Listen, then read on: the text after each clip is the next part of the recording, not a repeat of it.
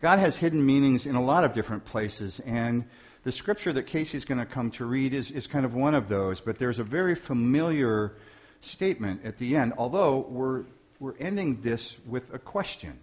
Uh, on this question, uh, on this on this reading out of Matthew 25. So hear these words, very familiar words for us.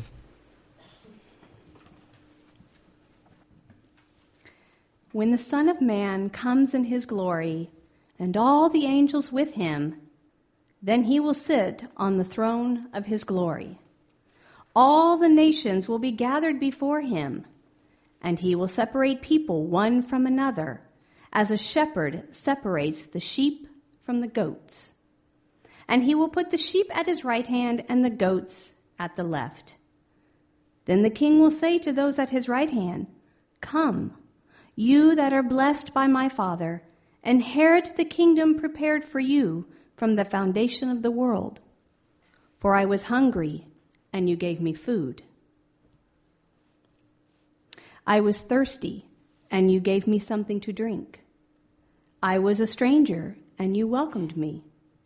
I was naked, and you gave me clothing. I was sick, and you took care of me. I was in prison, and you visited me. Then the righteous will answer him, Lord, when was it that we saw you hungry and gave you food, or thirsty and gave you something to drink? And when was it that we saw you a stranger and welcomed you, or naked and gave you clothing? And when was it that we saw you sick or in prison and visited you? Holy wisdom, holy word. Lenses.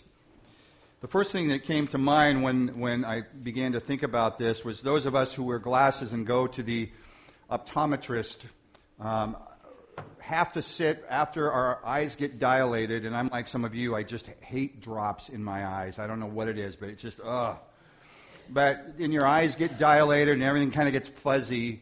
And then you sit, remember, in the chair, and they bring in this thing right in front of you, and it's like these huge, like, glasses things. And, and the person begins to flip through different lenses. Is this one clearer than this one? Is this one clearer than this one? Click, click, click, click, click, click, right? And, and finally you get to that point where, where, oh, there it is. And, and there, it's just incredible. Uh, the clarity that that kind of comes from that kind of testing, those kinds of examples. And as lenses flash in front of you, and, and suddenly many things become clear. But that's not the only pur- purpose of lenses. It's not just to provide clarity. And you're going to see a bunch of stuff up here on the screens that, that are different kinds of lenses. Lenses also do different things. I, for instance, you know, uh, these lenses, I normally wear like this because they make me look professorial. but what would these lenses be for? Reading, right, reading. Or, and you think I'm going to put those on, I'm, I'm probably not. And what's the purpose of these lenses? Go ahead, John. Go ahead, say it. To look cool. Yeah, of course. But no, I mean, what, what's the purpose of these lenses? To protect your eyes from the sun. And, you know, being an old skier and having that sun radiate up from the snow, and it, it's just amazing how that happens. Uh, and, and yet we have other kinds of lenses like these. And what's the purpose of what's the purpose of this lens? And why would I need these underwater?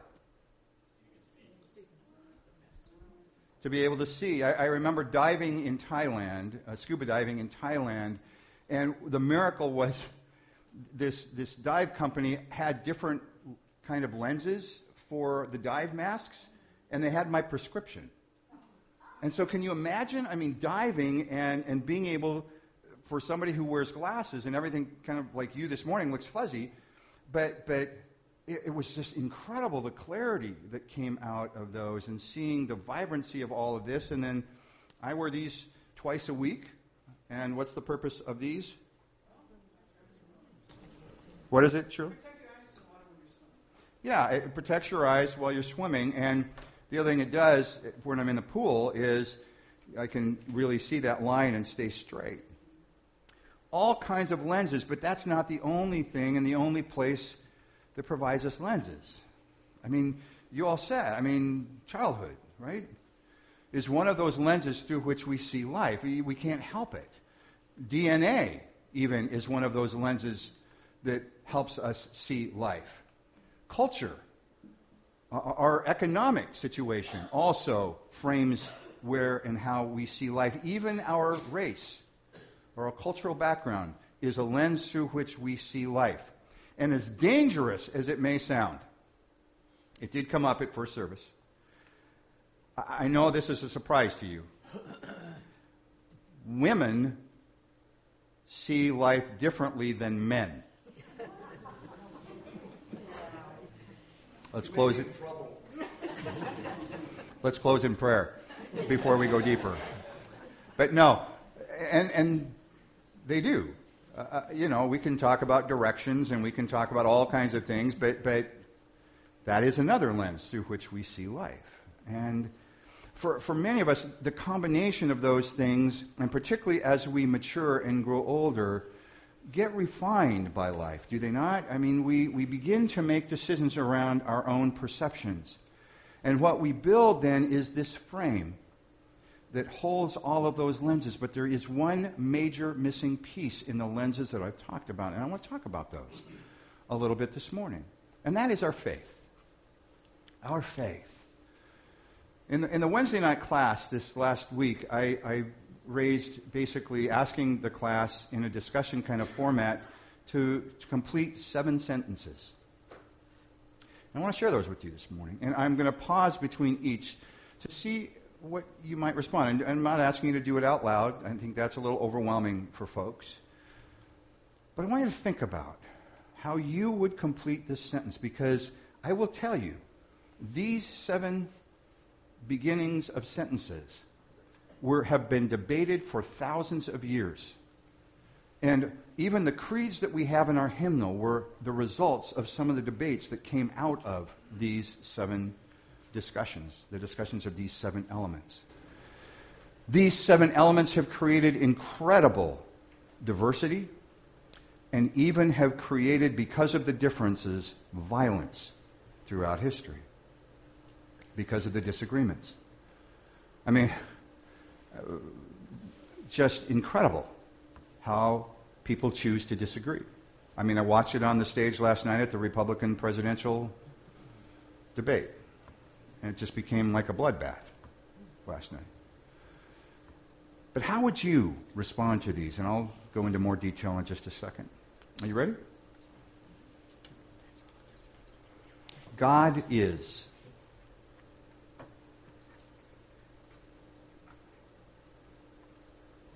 God is. Jesus is.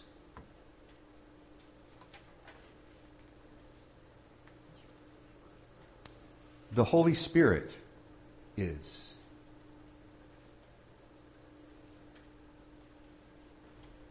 The Trinity is.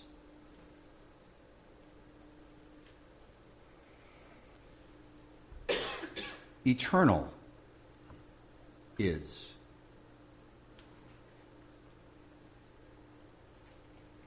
The church is.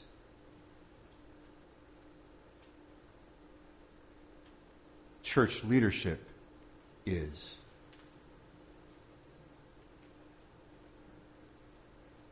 And at the end of that logical set,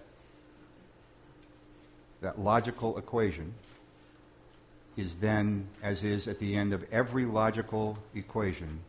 Therefore, I am. I want to talk just briefly about each of those. And I mean very briefly about each of those.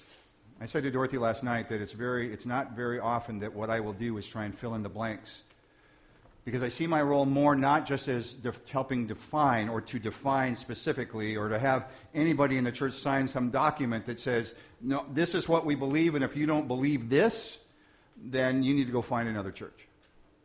I think part of the beauty of being United Methodist is that we can explore all of this together. But I want to give you a foundation upon which, at least through Lent, we can begin to explore these things. Understanding, again, that these were the key questions that defined faith or Christianity throughout history. And I've got a couple other things to add in just a second. God is. What if God is not the top of a triangle? What if God isn't the CEO or president of the corporation? What if God is so much bigger than that and so much greater than that and so powerful and so huge that we can't even begin to comprehend the power of God? But there are moments in life where we experience that power. For me, I know that some of those moments come in the backcountry, in the wilderness. And, and you're sitting there, and there's a peace that just passes understanding. There's something there that, that you don't really find almost anywhere else. Or on those days when you're looking and it's a beautiful, clear day, and all of a sudden, particularly in the winter, you turn a corner and there's Mount Rainier and, and just how huge that mountain is and how overwhelming the view of it can be. And then the realization that that is but a speck on creation, the tiniest piece of creation, and how massive and incredibly powerful the Creator is. So, therefore, Jesus is that which helps us comprehend God. Jesus is that figure who lived at a time and place and responded with such articulation and such love and such grace and even such confrontation as to help us understand with incredible clarity what God is and what God intends. But then there's the Holy Spirit, who, in the midst of all of that, also helps us today to empower us, to give us strength, to give us clear direction, to give us the confidence to go and share how we've experienced God with others, and helps us recognize those who would want us to share with them, and even those that may need it but don't even recognize that yet. And the Trinity becomes this incredible compilation of this. You cannot define it with a triangle. That creates a hierarchy. And what if these are so entities work together so beautifully and so wonderfully that what they create is an opportunity for us to not only experience but to share our experiences as we recognize the power of God, the life and teaching, the healing, the power of Jesus, and as the Christ, and the power inherent in the Holy Spirit that fills us. Eternity is all about that. And we think of that word eternity, and what we, I think many of us immediately go to heaven. When what if eternity can be experienced right here and right now? And part of what we seek to do in worship is to not only experience the eternal, but to be equipped then to go and share it. That's the role of the church. That's the role of the church. Is to offer a peace that passes understanding, and the scripture that Casey read is part of that equation. Because the next sentence offered by Jesus to those on his right hand was, Inasmuch as you've done it for the least of these, you've done it for me. Inasmuch as you've done it for the least of these, you've done it for me. But notice the rest of the equation that those on his right were filled with direction, filled with understanding, filled with a power beyond themselves that equipped them and empowered them and gave them the courage to do for others, even the least of these. But again, that is also a part of the church. And Christian leadership has to represent every single piece of that God, Jesus, the Holy Spirit, the Trinity. Right? Have to understand the eternal. And it's amazing. Once we do that, what happens? But here's the challenge, friends. The challenge is that we have to make choices. And that is a part of creation. We have to choose to experience God and recognize that we choose to experience that overwhelming power of creation. We choose to take on Christ and become the hands and the feet and the voice and the eyes and the ears of Christ in the world. We have to choose to do that. We have to choose to open ourselves up to the power of the Holy Spirit that will fill us very much like it did the disciples on Pentecost. And we have to choose then to then share those experiences of eternity, not just heaven, but here on earth with others. And some of those are the least of these, and others, friends, may be our coworkers or members of our families or others that God places in front of us, and we have to choose to recognize that and share that power with them. And then we have to choose to lead. Here's the issue. Almost invariably, from the time that Jesus ascended. What happened in history was a hierarchy was created, thus the triangle. And I will tell you, I believe the hierarchy continues to exist today and gets significantly in the way of us being able to share those fundamental pieces of what it means to be people of faith. And we have to weave our way through a hierarchy and weave our way through committees and weave our way through whatever that is. I think more often than not it gets in the way. I get that we have to have it, but if you look at what it did throughout history, man, it had to have been hard for God to work God's way through all of that in order to continue to allow us to go deeper into that lens of faith what happens when we understand those seven items and the therefore that comes from those. Therefore I am. Suddenly we have a frame and a holy lens through which we can see life. Whether it's trying to see those things that are right in front of us, close up, those things that may be at a bit more of a distance, or those things even far away that frame helps us to see it. Let me close with this thought that I know that many in this congregation have had like cataract surgery. Right? Other kinds of surgeries that help our eyes see. I don't think anybody was forced to do that. The reason for that is because you want to see with more clarity. Because something has created a little fog in front of you. When we engage with God, Christ, the Holy Spirit, I will guarantee you that God will surgically remove that fog and allow us to see with incredible clarity. Thus, the first hymn Open my eyes so that I may see. This table is a reminder of that. Because what we seek to do is to follow Jesus.